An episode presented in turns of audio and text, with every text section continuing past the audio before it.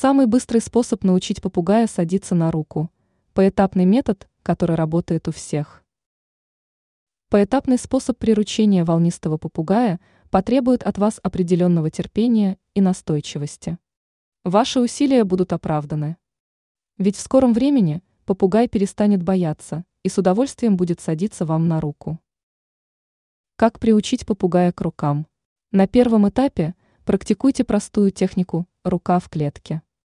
Ваша задача время от времени просто держать руку в клетке и не убирать. Птица сразу будет бояться и может атаковать, но вы должны показать своему питомцу, что рука ему не враг и тоже живет в клетке. Если после атаки вы уберете руку, то попугай запомнит это и будет нападать на руку каждый раз. Следующий шаг – кормление. Регулярно предлагайте вашему попугаю корм из рук. Таким образом попугай поймет, что ваша рука – не представляет для него угрозу. Теперь нужно переходить к следующему этапу, когда под пузико попугая можно подсовывать палец. У птицы не останется выбора, как запрыгнуть на ваш палец. В заключении похвалите птицу и порадуйте ее почесушками. Мягко и неспешно почешите пальцем вашего попугая, давая понять, что ваша рука безопасна для него.